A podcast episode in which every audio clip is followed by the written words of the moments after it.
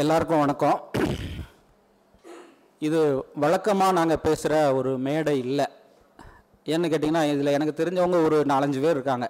என்ன பாலமுருகன் தோழர் இருக்கார். பேராசிரியர் ராமசாமி இருக்கார். என்னுடைய அமைப்பு தோழர்கள் கொஞ்சம் இருக்காங்க. இன்னும் கொஞ்சம் பெரியாரிஸ்ட்டு ரெண்டு மூணு பேர் வந்திருக்காங்க. தோழர் யமன். இந்த மாதிரியான ஒன்று ரெண்டு பேர் இருக்காங்க. அது தவிர மற்றவங்க எல்லாருமே எனக்கு அறிமுகம் இல்லாதவங்க குறைந்தபட்சம் என்ன ஒரு தடவை கூட பார்த்துருக்காத தோழர்கள். இப்படிப்பட்ட ஒரு மேடையில் பேசுகிறது உண்மையில் எனக்கு ரொம்ப மகிழ்ச்சியாகவும் பெருமையாகவும் இருக்குது ஏன் அப்படின்னு கேட்டிங்கன்னா நாங்கள்லாம் வந்து அடித்தட்டு மக்கள் மத்தியில் வேலை செஞ்சிட்ருக்கிற அடித்தட்டு கண்ணோட்டத்தில் எழுதிட்டுருக்கிற வேலை செஞ்சிட்ருக்கிற ஆட்கள். இப்போ இந்த கருத்துக்களை பொது சமூகத்திட்ட கொண்டு போய் சேர்க்கறதுக்கு தான் ரொம்ப சிரமப்பட்டுட்டு ரொம்ப கஷ்டப்பட்டுட்டு இருக்கோம்.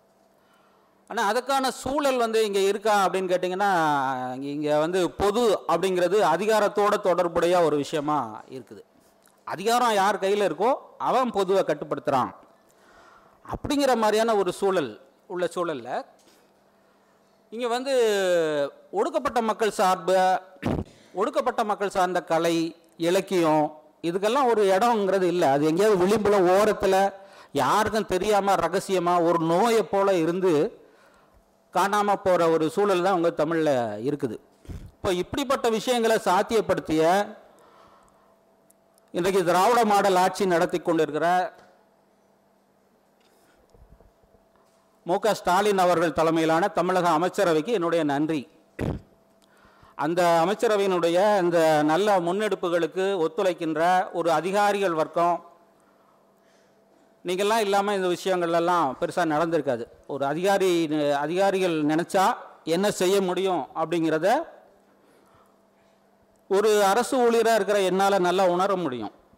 எப்படி வந்து அதிகாரிகளோட ஒத்துழைப்பு இல்லாமல் எந்த வேலையும் செய்ய முடியாதுங்கிறதையும் என்னால் உணர முடியும். இப்போ அந்த அடிப்படையில் அரசுக்கும் அதிகாரிகளுக்கும் இதை முன்னெடுத்து செய்கிற பேராளர்களுக்கும் வந்திருக்கிறவங்க எல்லாருக்கும் என்னுடைய நன்றி வணக்கம். என்னை அறிமுகப்படுத்தினவங்க ஒரு கவிதையோடு அறிமுகப்படுத்தினாங்க. உண்மையிலே இது கூட ஒரு சிறப்பு தான் இது கூட ஒரு பெருமை தான். ஏன்னா பேச கூப்பிட்டுட்டு அவர் என்ன பேசின அவர் என்ன எழுதினார் அவர் யார் அப்படிங்கிறது கூட தெரியாமல் ஏதோ ஒரு சம்பிரதாயத்துக்கு செய்கிறதான ஒரு ஏற்பாடுகள் தான் இங்கே இருக்குது சிறுவாணி இலக்கிய ஒரு விழா திருவிழாவில் என்னுடைய பேச்சுங்கிறது ஒரு எழுத்தாளனா ஒரு கவிஞரா ஒரு விமர்சகனா நான் வந்து தமிழ் இலக்கியம் அப்படிங்கிறத எப்படி பார்க்குறேன்? தமிழ் இலக்கியத்தை அது வந்து தமிழ் இலக்கியத்துக்குள்ளே நானும் இருக்கிறேங்கிற அடிப்படையில் அது உள்ளிருந்து சொல்கிறது வந்து சாட்சி அப்படின்னு சொல்லப்படும். ஏன்னா வெளியே இருந்து சொல்கிறவனுக்கு தெரியாது. அங்கே என்ன இருக்குன்னு ஊகிப்பான். உள்ளே இருக்கிறவங்களுக்கு தான் அங்கே என்ன நடக்குது என்ன இருக்குது அப்படிங்கிறது தெரியும். அப்போ அந்த அடிப்படையில் நான் பேசுகிற விஷயம் வந்து ஒரு சாட்சி அப்படின்னு சொல்லப்படக்கூடிய ஒரு விஷயமா இருக்கும். இங்கே இலக்கியம்னு நான் பெருசாக சொல்லிட்டேன். ஆனால் இந்த இலக்கியம் அப்படிங்கிறதுக்குள்ளே நான் வெறும் கவிதையை மட்டும் வச்சுக்கிறேன். ஏன்னா வந்து அது பெரிய வாஸ்ட் ஏரியா வந்து ரொம்ப கவர் பண்ணுறது ரொம்ப சிரமம். அது மட்டும் இல்லாமல் வந்து இந்த நாவல் சிறுகதை இந்த விஷயங்களெல்லாம் ரொம்ப ரொம்ப நவீனமான விஷயம். ரொம்ப வந்து சமீப காலங்களில் வந்த விஷயம். இப்போ அதை வந்து ஒரு ஒரு வரலாற்று தொடர்ச்சியில் வச்சுலாம் பேசுகிறதுங்கிறது அது கொஞ்சம் சிரமம். ஏன்னா அது கொஞ்சம் வெளியே இருந்த வடிவங்கள் அப்படிங்கிற அடிப்படையில். சரி இப்போ இந்த உரையை எப்படி தொடங்கலாம் அப்படின்னா மனித வாழ்க்கையினுடைய போக்கில் மனித வாழ்க்கையினுடைய தொடர்ச்சியில் கலை இலக்கியம் அப்படின்னு சொல்கிறோம் இல்லையா? கலை இலக்கியம் இதுக்கெல்லாம் என்ன தேவை இருக்குது இதுக்கெல்லாம் என்ன பங்களிப்பை இந்த சமூகத்துக்கு இந்த மனித வாழ்க்கையில் ஆற்றிட முடியும்? அப்படிங்கிற கேள்வியிலிருந்து இந்த உரையை தொடங்கலாம் அப்படின்னு நினைக்கிறேன். கலைங்கிறது வந்து நிச்சயமாக வந்து ஒரு ஆடம்பரம் அப்படின்னு தான் இந்த சமூகம் வந்து நினச்சிட்டு இருக்கு கலை இலக்கியம் அப்படிங்கிறது. ரொம்ப ஆடம்பரம் குறிப்பாக இலக்கியம் அப்படிங்கிறது. இலக்கிய கூட்டங்களுக்கெல்லாம் பெருசாக வந்து நான் பேராசிரியர் ராமசாமி இருக்கார். அவரெல்லாம் வந்து என்னுடைய நான் ரொம்ப சொற்பமாக சிறுகதைகள் எழுதியிருக்கேன். அதில் ஒரு சிறுகதையை நாடகமாக்குனவர் அவர். ஏன்னா தெரியும் நாங்கள்லாம் கூட்டங்கள் இலக்கிய கூட்டங்களுக்கு போவோம். அந்த இலக்கிய கூட்டத்தை ரெண்டு பெஞ்சில் வர்ற பார்வையாளர்லாம் ரெண்டு பெஞ்சில் அடக்கிடலாம்.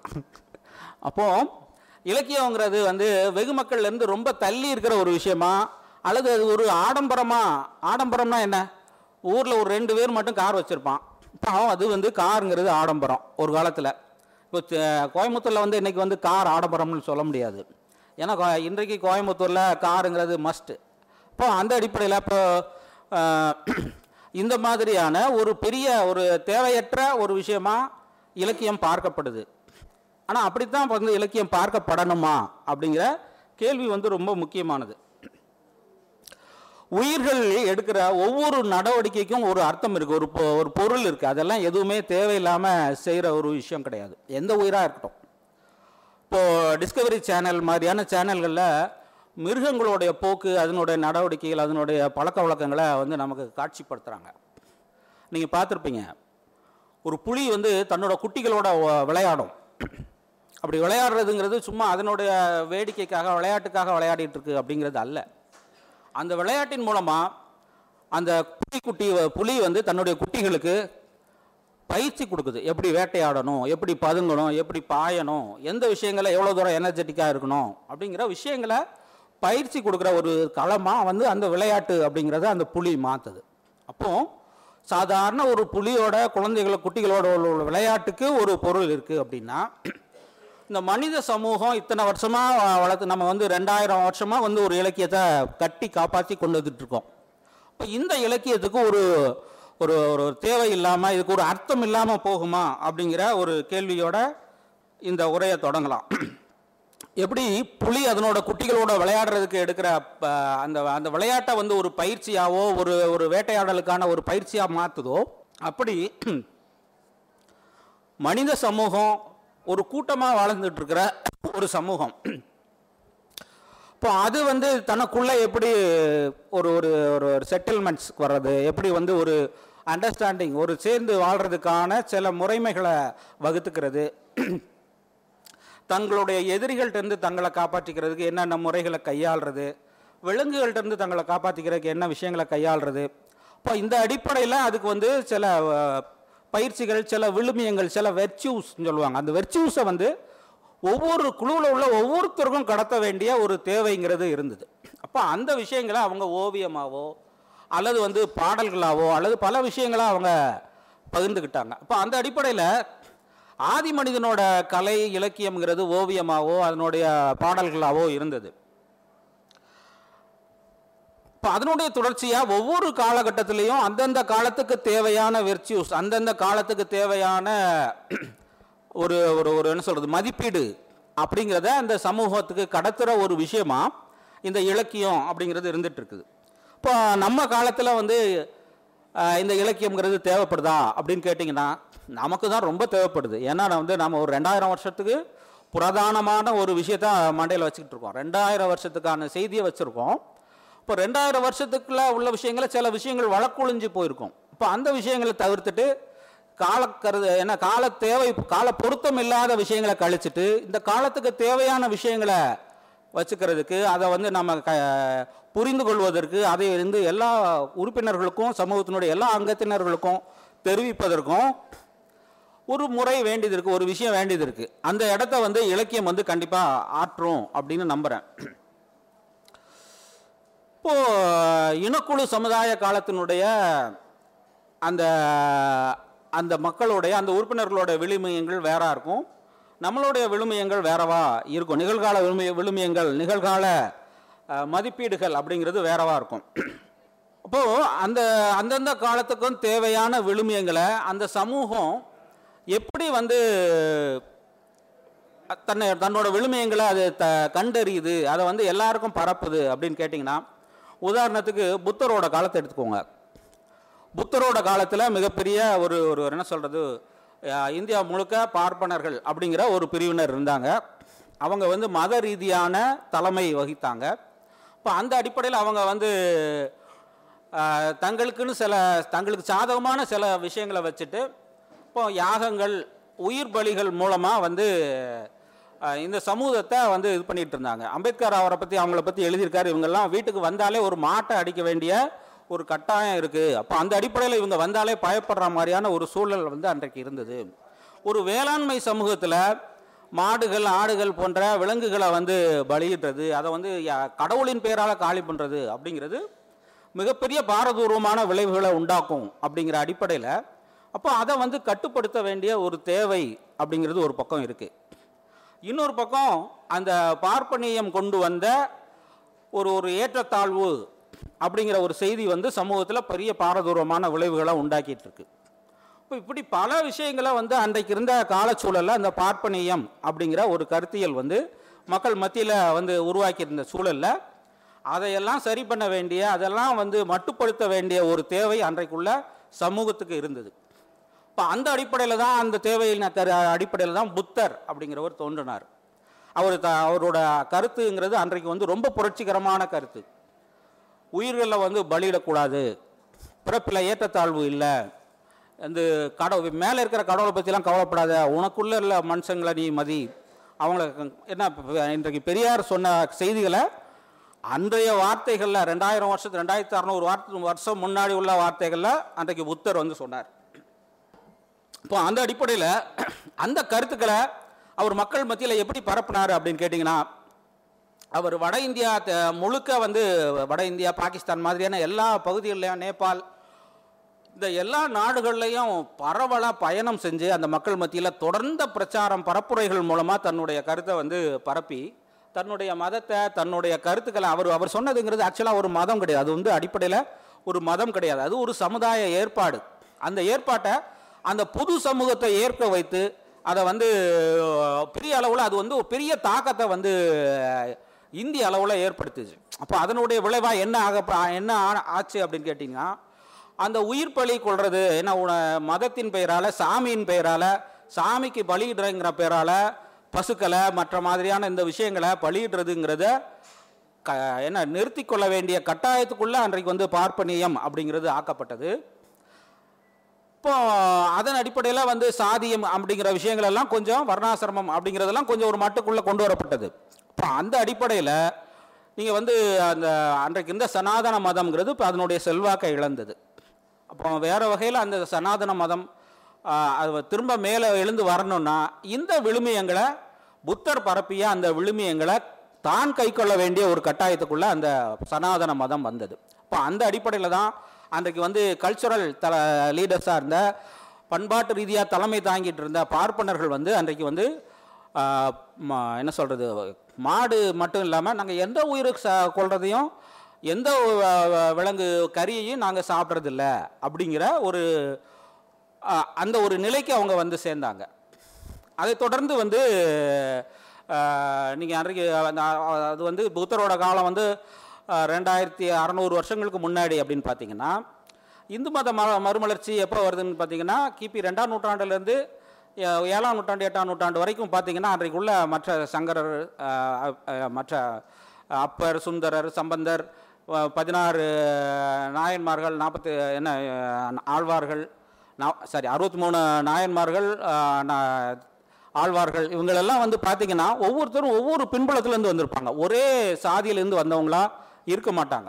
எல்லா பகுதியில் இருந்தும் மக்களை ரெப்ரசன்டேட்டிவ் இன்றைக்கு வந்து அம ஒரு அமைச்சரவை உருவாக்குனாங்கன்னா எல்லா சாதிக்கும் ஒரு பிரதிநிதித்துவம் கொடுத்து இது எல்லாருக்குமான அரசுன்னு காட்டிக்கிற மாதிரி இந்த என்ன சொல்கிறது இந்த செட்டப் இந்த அம இந்த மதம் அப்படிங்கிறது நாங்கள் பரப்புகிற மதம் அப்படிங்கிறது எல்லா மக்களையும் உள்ளடக்கியது எல்லா மக்களுக்குமானது அப்படின்னு நிறுவ வேண்டிய அப்படின்னு காட்டிக்க வேண்டிய ஒரு தேவையை அன்றைக்கு வந்து அந்த சனாதன மதம் வந்து அந்த அந்த நிலைமைக்கு உள்ளாக்கப்பட்டது. அதன் அதுக்கு வந்து அந்த ரெஸ்பாண்ட் பண்ணது. அதுக்கு வந்து அது தான் அதை ஏற்றுக்கொண்டு அந்த அடிப்படையில் தான் வந்து பின்னாடி வந்து அந்த பக்தி இயக்கம் அப்படிங்கிற மாதிரியான விஷயங்கள்லாம் தமிழ்நாட்டில் தோற்றம் எடுத்தது. பக்தி இயக்கத்தினுடைய பல விஷயங்கள் வந்து பௌத்தத்திலேருந்து பல விஷயங்களை எடுத்துக்கிட்டாங்க. அவர் பு- புத்தர் மேற்கொண்ட பயணங்களுக்கு போலவே அன்றைக்கு இருந்த தே தேவாரம் பாடிய மூவரும் மாணிக்கவாசரும் மற்றவர்களும் வந்து பயணம் செய்தார்கள். அப்பர் மாணிக்க வாசகர்லாம் ஊர் ஊருக்கு போனாங்க அப்படிங்கிறத நாம் வந்து பார்த்துருக்கோம். இப்போ இதெல்லாம் வந்து என்னென்னா புத்தர் ஒரு காலத்தில் செஞ்சது. அவர் காலத்து விழுமியம். அதை வந்து அந்த சமூகம் பொது சமூகம் ஏற்றுக்கொள்ள வேண்டிய ஒரு சூழ்நிலைக்கு வந்து இப்போ அதன் மூலமாக பொது சமூகத்துக்கு ஒரு நிர்பந்தத்தை உண்டாக்குறாங்க. அந்த அடிப்படையில் இந்த சமூகம் வந்து இந்த சமூகத்தினுடைய நிர்பந்தத்துக்கு பணிஞ்சு வந்து அன்றைக்கு இந்த சனாதன மதம் மாறியது அப்படிங்கிறத நம்ம பார்க்குறோம். அப்புறம் பின்னாடி அது வேறு மாதிரி மாறிச்சு. என்றைக்கு வந்து திரும்ப வந்து பக்தி இயக்கத்தின் மூலமாக திரும்ப வந்து இந்து மதம் மேலே வந்ததோ அதன் தொடர்ச்சியாக இங்கே வந்து வெறும் அது வரைக்கும் வர்ணாசிரமமாக இருந்த ஒரு முறைங்கிறது பல்வேறு சாதிகளாக இங்கே தமிழ்நாட்டில் மாறின ஒரு சூழலை நம்ம இங்கே தமிழ்நாட்டில் பார்க்குறோம் அப்போது நாம் இப்படி அப்படி ஒரு ஒரு புத்தரோட அந்த மதம் அப்படிங்கிறத ஒரு அம்பேத்கர் அவரோட வார்த்தையில் எப்படி சொல்வார் அப்படின்னு கேட்டிங்கன்னா புத்தர் தோன்றி ஒரு எழுநூறு வருஷங்களுக்கு பின்னாடி வந்து இயேசு கிறிஸ்து தோன்றார் பிறக்கிறார். அவர் வந்து ஒரு பரப்பிய அந்த மதத்துக்கு பேர் கிறிஸ்தவ மதம்னு பேர். அம்பேத்கர் சொல்கிறார் கிறிஸ்தவ மதம் அப்படிங்கிறது தொண்ணூறு சதவீதம் பௌத்த மதம் தான் பௌத்த மதத்தினுடைய தொண்ணூறு சதவீத கூறுகளை உள்ளடக்கி தான் வந்து இன்றைக்கு கிறிஸ்தவம் உருவாக்கப்பட்டது அப்படின்னு அம்பேத்கர் சொல்கிறார் அப்போது ஒரு ஒரு ஒரு சமூகத்தினுடைய விழுமியங்கிறது எந்த அளவுக்கு உலக உலகு தழுவியதாக மாற முடியும் அப்படிங்கிறத உலகத்துக்கு உணர்த்தின ரொம்ப முக்கியமான ஒரு ஒரு பர்சனாலிட்டி அப்படின்னு ஒருத்தர் சொல்ல முடியும்னா புத்தரை சொல்ல முடியும்.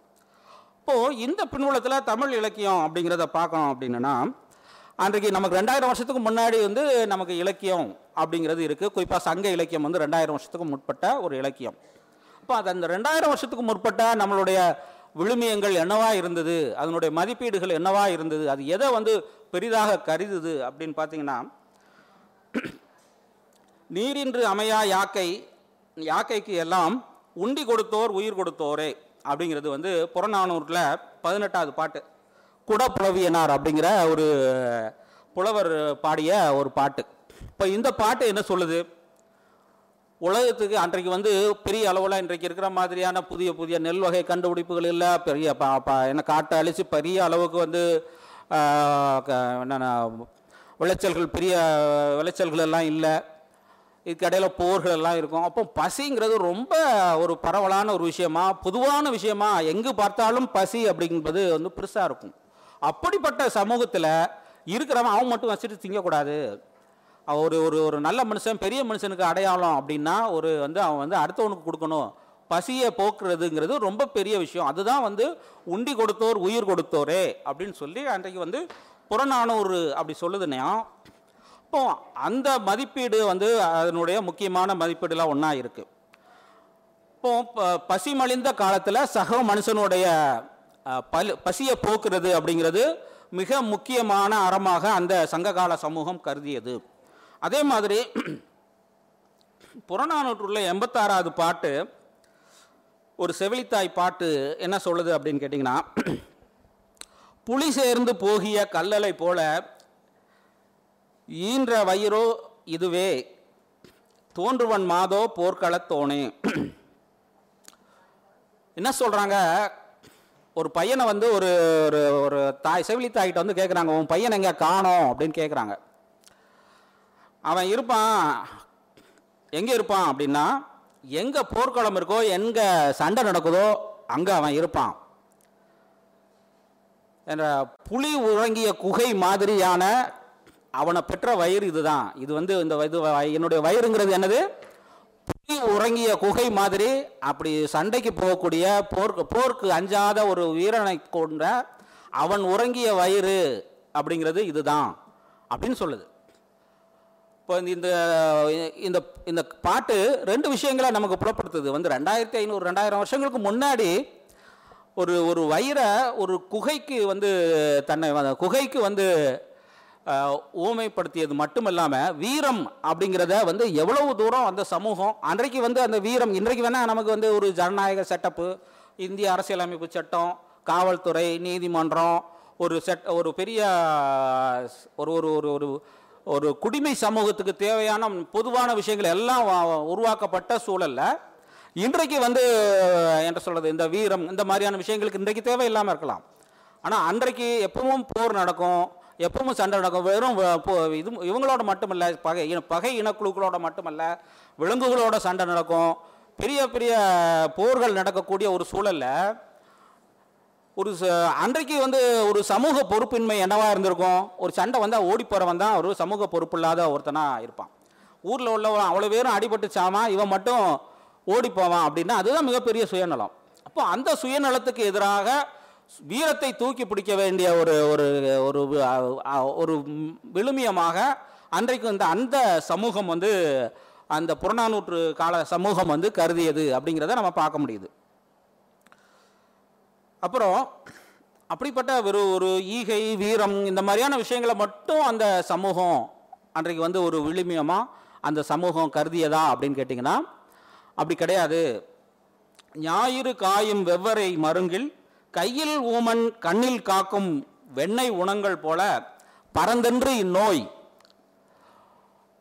ஒரு ஒரு ஒரு பொண்ணுக்கிட்ட இது பாட்டு வந்து வெள்ளி வீதியார் எழுதின பாட்டு குறுந்தொகையில் ஐம்பதாவது ஐம்பத்தி எட்டாவது பாட்டாக இருக்குது ஒரு ஒரு ஒரு பொண்ணுக்கிட்ட போய் கேட்குறாங்க நீ அவன் ஒரு பொ- உதவாக்கரையாக இருக்கான் வேஸ்ட் பார்ட்டியாக இருக்கான் என்ன உன்னை வச்சு காப்பாற்றுவான்னு எங்களுக்கெல்லாம் நம்பிக்கை இல்லை உதவாக்கரையாக ஒன்றுத்துக்கும் பிரயோஜனம் இல்லாமல் இருக்கான். அவனை போய் நீ வந்து காதலிச்சிட்டு கஷ்டப்பட்டுக்கிட்டு இருக்கியே வந்து அவன் வந்து என்ன உன்னை கண்டுக்கிறானா என்ன? எதுக்கு அவனை போய் காதலிச்சிட்டு இருக்கிற? அப்படின்னு கேட்டால் அந்த பொண்ணு சொல்லுது நான் நீ சொல்கிறதுக்கு மாதிரி தான் நானும் நானும் அப்படி தான் நினச்சேன். அவன் வேண்டான்னு தான் நினைக்கிறேன். ஆனால் எப்படி இருக்குது? ஒரு கோடை கால வெயிலில் பெரிய பாறையில் இவ்வளோ வெண்ணெய் இருக்குது. அதை வந்து அந்த வெண்ணெய் வந்து உருகாமல் யார் பாதுகாக்கணும் அப்படின்னு கேட்டிங்கன்னா ஒரு கையில்லாத ஊமை வந்து கண்ணிலேயே அதை எப்படி பாதுகாக்க முடியும்? அவன் வந்து ஒன்று சத்தம் போட்டால் யாராவது வந்து அதை எடுப்பாங்க. சத்தம் போடுறதுக்கு வாய் இல்லை ஊமை. அவனும் போய் எடுக்கணும் அப்படின்னு கேட்டிங்கன்னா அவனுக்கு கை கால் இல்லை. அவன் வந்து கை அவனே போயும் அதை எடுக்க முடியாது. ஆனால் அப்படிப்பட்ட ஒரு ஒரு கையில்லாத ஒரு ஊமை கை கால் இல்லாத ஒரு ஊமை வந்து அந்த வெண்ணெயை வந்து எப்படி பாதுகாக்க முடியாதோ அதே போல் அவன் வந்து பார்த்துட்டு இருக்கும்போதே அந்த வெண்ணெய் வந்து அந்த பாறை முழுவதும் உருகி வடிந்து என்ன ஃபுல்லாக பரவும் அப்படிங்கிற மாதிரி இந்த இவன் மேலே உள்ள காதலை என்னால் எதுவுமே செய்ய முடியல. நான் தடுக்கணும் தான் நினைக்கிறேன். வேண்டான்னு தான் நினைக்கிறேன். என்னால் அதை எதுவும் செய்ய முடியல அப்படிங்கிற ஒரு செய்தியை ரெண்டாயிரம் வருஷங்களுக்கு முன்னாடி இதை ஒரு ஒரு பெண் பார்ப்புலவே ஒரு பெண் வந்து இதை இப்படி பாடியிருக்காங்க அப்படிங்கிறது இப்படியான ஒரு சமூகம் உலகத்தில் எங்கே இருக்கா? எங்கேயாவது இருக்கா? அப்படின்னு கேட்டிங்கன்னா எனக்கு தெரிய இல்லை எவ்வளோ ஒரு நுட்பமான செய்திகளை எவ்வளோ அழகியலோட ஒரு ஒரு பெண்ணினோட மனசை இவ்வளோ அழகாக சொல்லக்கூடிய இந்த விஷயமும் அன்றைக்கு உள்ள தமிழ் சமூகத்தினுடைய ஒரு ஒரு மதிப்பீடாக ஒரு விழுமியமாக அன்றைக்கு வந்து இருந்தது அப்படிங்கிறத நம்ம பார்க்க போகிறோம் ஒரு பக்கம் இந்த சமூகம் வந்து ஈ- காதல் ஈரம் வீகை இந்த விஷயங்களை வந்து தூக்கி பிடிச்சிட்டு இருக்கு இன்னொரு இன்னொரு பக்கம் பண்பாட்டு ரீதியாக வேறு மாற்றங்கள் அந்த அந்த சமூகத்தில் நடந்துகிட்ருக்கு ஏன்னா வந்து நாம் சொன்ன புத்தர் காலத்தில் பெரிய அளவு பார்ப்பனியம்ங்கிறது வட இந்தியாவில் பெரிய அளவுக்கு வந்து அதனுடைய கொள்கைகளை பரப்பி ப- அதனுடைய ஆளுகைக்குள்ள முழுச கொண்ட கொண்ட அந்த ஒரு சூழல்ல. கிட்டத்தட்ட அதே காலம் தான் இங்கே உள்ள சங்க காலம். புத்தர் காலத்துக்கு கொஞ்சம் பிற்பட்ட காலம் அப்படிங்கிற அடிப்படையில் அந்த பார்ப்பனர்களோட செயல்கள் வந்து அவர்களோட மதிப்பீடுகள் அவர்களுடைய கலாச்சார ரீதியான தாக்குதல்கள் வந்து இங்கே தமிழ் சமூகத்தில் இருந்தது அப்படிங்கிறதுக்கான தடயங்களை அதுக்கான விஷயங்களை நமக்கு நமக்கு வந்து சங்க பாடல்கள் வந்து காட்டு காட்டுது. ஒரு பாட்டு புறநானூற்றில் இருபத்தி இரநூத்தி இருபத்தி நாலாவது பாட்டு கருங்குழல் ஆதனார் அப்படிங்கிற ஒரு எழுதின பாட்டு.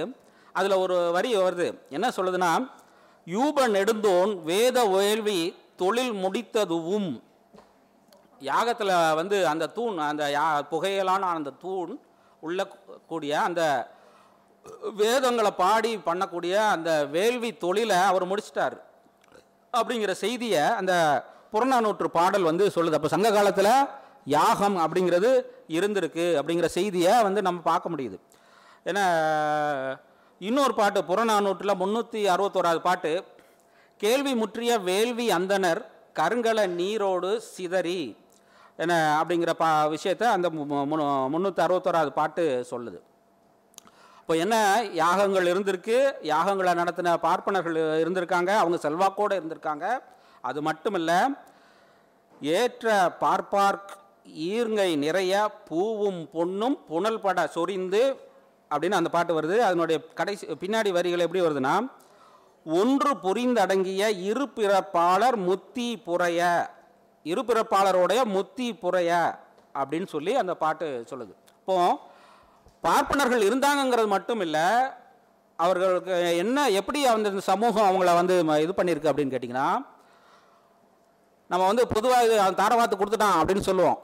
தாரவாத்து கொடுக்குறதுனா என்ன? ஒரு பொருளை ஒருத்தருக்கு கொடுத்துட்டு இதுக்கு பொருளுக்கும் எனக்கும் சம்மந்தம் இல்லை நான் அது உனக்கு கொடுத்துட்டேன் அப்படின்னு சொல்லி தண்ணீர் மேலே சத்தியம் பண்ணி தண்ணீரை ஊற்றி கொடுக்கறது தான் வந்து தாரவாத்து கொடுத்தல்.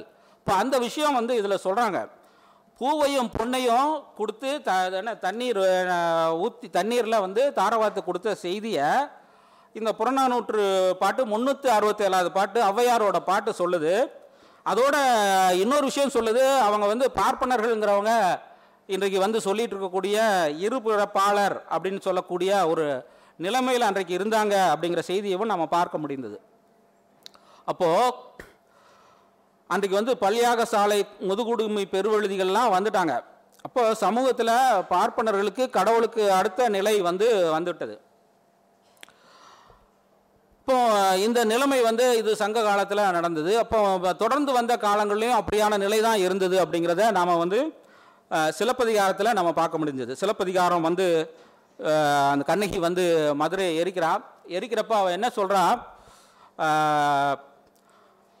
பார்ப்பார் அறவோர் பசு பத்தினி பெண்டிர் மூத்தோர் குளவி எனும் இவரை கைவிட்டு தீத்திரத்தார் பக்கமே சேர்க என்று காய்த்திய பொற்றொடி ஏவ அந்த தீ அவ எரி ஏவி விட்ட தீ வந்து யாரை யாரை காப்பாற்றணும் பார்ப்பனர்களை காப்பாற்றணும் அற அற அறவோரை காப்பாற்றணும் பசுவை காப்பாற்றணும் பத்தினி பெண்களை காப்பாற்றணும் வயசானவங்களை காப்பாற்றணும் குழ சின்ன குழந்தைகளை காப்பாற்றணும் இப்போ இப்படி காப்பாற்ற வேண்டியவர்களில் முதல் ஆளாக யாரை கொடுக்குறாங்க அப்படின்னு கேட்டிங்கன்னா பார்ப்பார் அப்படிங்கிற அவங்கள குறிப்பிட்றாங்க.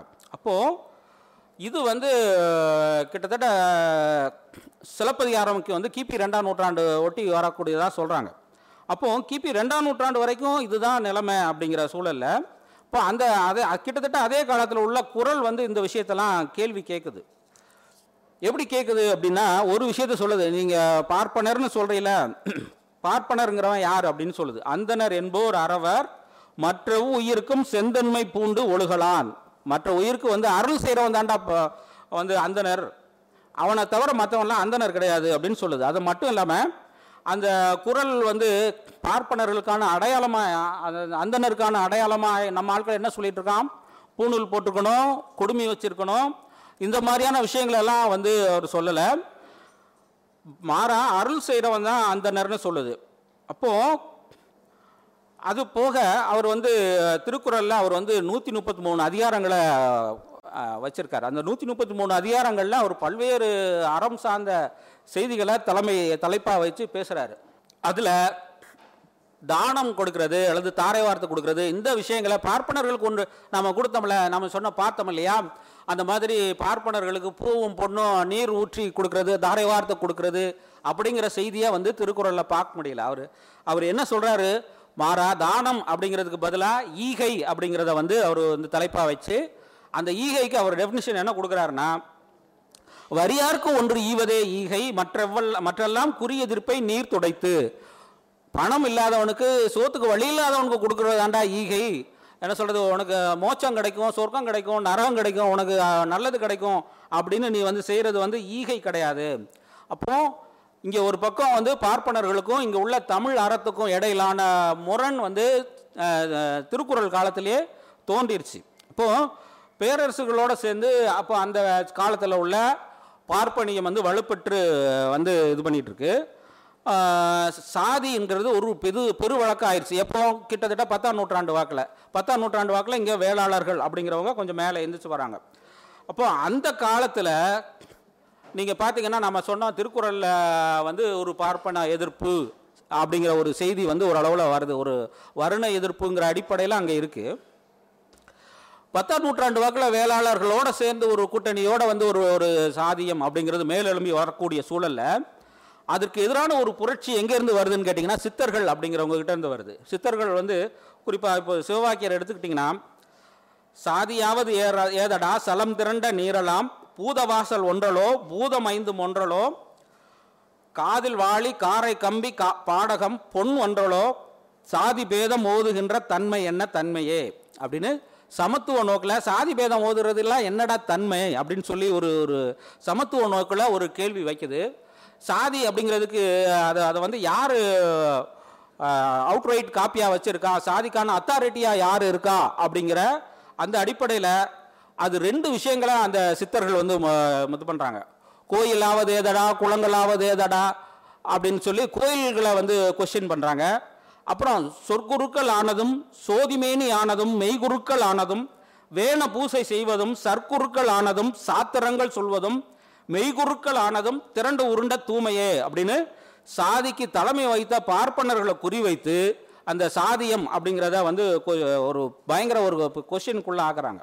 அப்போது இப்படி ரெண்டாயிரம் வருஷமாக நமக்கு இருக்கக்கூடிய ஒரு பாரம்பரியம் அப்படிங்கிறது இப்படி ஒரு பக்கம் நிலை பெற்று விட்ட ஒரு பார்ப்பனியத்துக்கும் அதுக்கு எதிராக சமத்துவத்தை முன்வைக்கிற ஒரு சமத்துவ நோக்கிலான ஒரு ஒரு பிரிவினருக்குமான ஒரு போராட்டமாக தான் நமக்கு ரெண்டாயிரம் வருஷம் நம்மளுடைய பாரம்பரியம் அப்படிங்கிறது தெரியுது. இப்போ அந்த அடிப்படையில் நமக்கு வந்து ராமலிங்க வள்ளலார் போன்றவர்கள் பாரதிதாசன் போன்றவர்கள் எல்லாம் அந்த சமத்துவ நோக்கில் வந்த எழுத்தாளர்களுடைய நேற்றைய கண்ணியா இவங்கெல்லாம் இருக்காங்க. இப்போது இப்போ இடையில இப்போ பாரதியார்னு ஒருத்தர் இருக்காரு அவரை விட்டுட்டீங்களே நீங்கள் கேட்கக்கூடாது. பாரதியார் வந்து ரெண்டுக்கும் இடையில ஊசலாடிக்கிட்டே இருக்காரு. கனவுக்கும் சமத்துவத்துக்கும் இடையில ஒரு பயங்கரமான ஊசலாட்டத்தில் இருக்கார். ஆனால் என்ன சிக்கல்னு கேட்டிங்கன்னா நம்ம ஊரில் உள்ள இடதுசாரிகளெல்லாம் பாரதியார் ரொம்ப தூக்கி பிடிக்கிறதுனால ஒரு பக்கம் ஒரு ஒரு பக்கம் ஆர்எஸ்எஸ்காரங்களும் பா- பாரதியை பேசுகிறாங்க நம்ம ஊர் முற்போக்காளர்களும் பாரதியை பேசுகிறாங்க இப்போது அந்த அடிப்படையில் ஒரு ஒரு ஒரு பார்ப்பன வேளாளர்கள் அப்படிங்கிறவங்க வந்து ஒரு ஒரு பத்தாம் நூற்றாண்டுலேருந்து வந்தால் கூட காலனி ஆட்சி காலத்தில் வந்து ஒரு ஒரு ஒரு என்ன சொல்கிறது முழுமையாக இலக்கியம் அப்படிங்கிறத இவங்க கைப்பற்றிட்டாங்க அப்படின்னு தான் நம்ம சொல்ல வேண்டியது இருக்குது ஒரு என்ன இப்போ அந்த அப்படி கைப்பற்றினதன் அடி அடிப்படையில் அவங்க என்ன செஞ்சாங்க அப்படின்னு கேட்டிங்கன்னா இப்போ இப்படி நம்ம பார்த்தோம் இல்லையா இப்படி அறம் சார்ந்த விஷயங்கள் சாதி சார்ந்த விஷயங்களை கேள்வி கேட்குற கொஸ்டின் பண்ணக்கூடிய அரசியல் சார்ந்த விஷயங்களை இலக்கியம் பேசக்கூடாது அரசியலை வந்து இலக்கியம் பேசக்கூடாது அப்படிங்கிற ஒரு செய்தியை வந்து நம்மளுடைய நம்மளுடைய புதுசாக வந்திருக்கக்கூடிய பார்ப்பன வெள்ளாள எழுத்தாளர்கள் அந்த விமர்சகர்கள் வந்து முன் வச்சிட்ருக்காங்க அப்போது நமக்கு வந்து ரெண்டாயிரம் வருஷம் ஒரு பாரம்பரியங்கிறது இருக்குது ரெண்டாயிரம் வருஷமாக இருக்கக்கூடிய பாரம்பரியத்து பாரம்பரியத்தில் நாம் வந்து என்ன சொல்கிறது ரெண்டையும் பேசியிருக்கோம். அரசியலையும் பேசியிருக்கோம். என்ன சொல்கிறது இந்த அழகியலையும் பேசியிருக்கோம். எல்லாமும் பேசியிருக்கோம். ஆனால் இன்றைக்கு வந்து இவங்க ரெண்டாயிரம் வருஷம் உள்ள பாரம்பரியம் உள்ள நமக்கிட்ட வந்து ஆங்கில ஆங்கிலத்துக்கெல்லாம் எத்தனை வருஷம் பாரம்பரியம் இருக்குன்னு கேட்டிங்கன்னா ஒரு ஐநூறு வருஷ பாரம்பரியம் இருக்குது அந்த ஐநூறு வருஷ பாரம்பரியம் கொண்ட ம ஒரு மொழியிலிருந்து வந்து படித்த கவிதை அழகியலை கொண்டு வந்து நம்மகிட்ட வந்து நீ வந்து கவி படைப்புகளுங்கிறது அரசியல் பேசக்கூடாது அப்படின்னு பேசிகிட்டு இருக்காங்க. அப்போது இப்போது அப்படிப்பட்ட சூழலில் தான் அந்த விஷயங்களெல்லாம் நான் இந்த இந்த செய்தியில் இந்த அடிப்படையில் இந்த இந்த இலக்கியம் அப்படிங்கிறது நம்ம வந்து பார்க்கணும் அப்படின்னா என்ன சொல்கிறது ஒரு சமத்துவத்துக்கும் ஒரு பார்ப்பனிய கோட்பாட்டுக்கும் இடையிலான ஒரு மோதுகிற களமாகத்தான் நம்மளுடைய இலக்கியம் என்பது இருக்கிறது.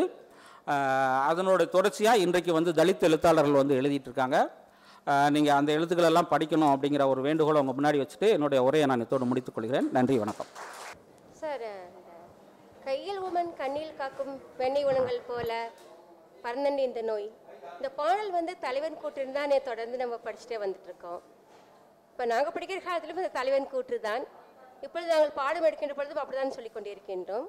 இது தலைவி கூற்று தான் என்று நான் அன்று நான் வகுப்பறையில் சொன்னேன் நான் எங்களுடைய பரசிடம் அது வந்து எப்படி எந்த கூற்றை போட்டு போட்டால் நல்ல பொருத்தமாக இருக்கும்? இல்ல உரையாசிரியர்களோட விஷயத்துக்குள்ள போவேன் அது பாட்டு எழுதினவங்க வெள்ளி விதியார்னு சொல்லி ஒரு பெண்பார் புலவர். ஏன்னா அவங்க அழகா சொல்றாங்க. என்ன ஒரு ஒரு ஒரு ஒரு ஆம்பளைக்கெல்லாம் இவ்வளோ அழகாலாம் சொல்ல வராதுங்க.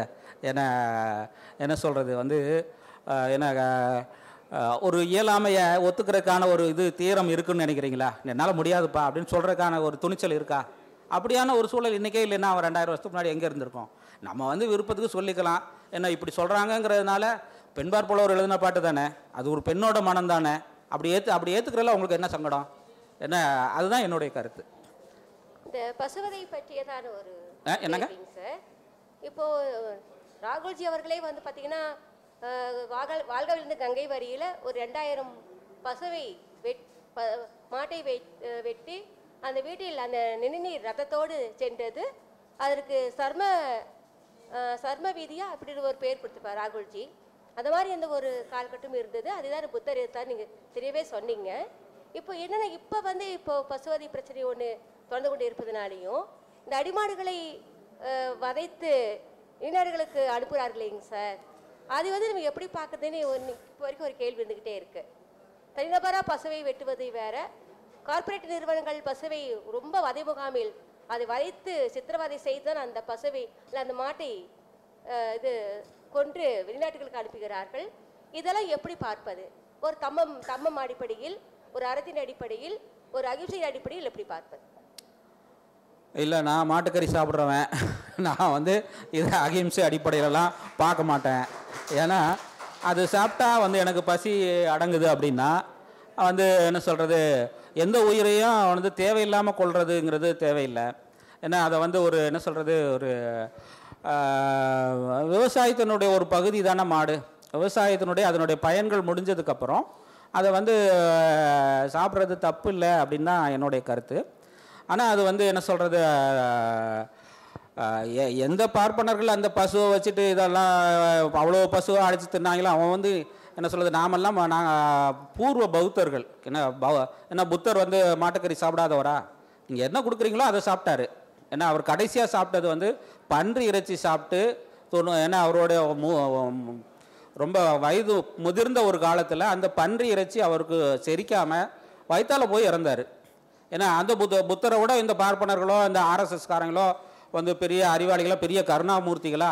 அஹ் நாங்கெல்லாம் புத்தர் வழியில் வந்தோம். அது காளான்தான் அது பன்றி இல்லை என்று சொல்கிறார்களே. அப்படிலாம் ஒன்றும் இல்லை. அவர் பன்றி இறைச்சி தான் சாப்பிட்டாரு. அதை வந்து அதுக்கான எவிடன்ஸ் உண்டு. அது அவரோட இதில் இருக்குது. அந்த புத்தரும் தம்மமும் நூல்லையோ அல்லது பௌத்த நூல்களில் இருக்குது அது வந்து இதுதான். இல்ல, நம்ம படித்த பௌத்தர்களையும் அப்படிதான் இருக்கு? அதான் ஒரு டவுட் இருந்தது. இல்லை அது இதுதான்.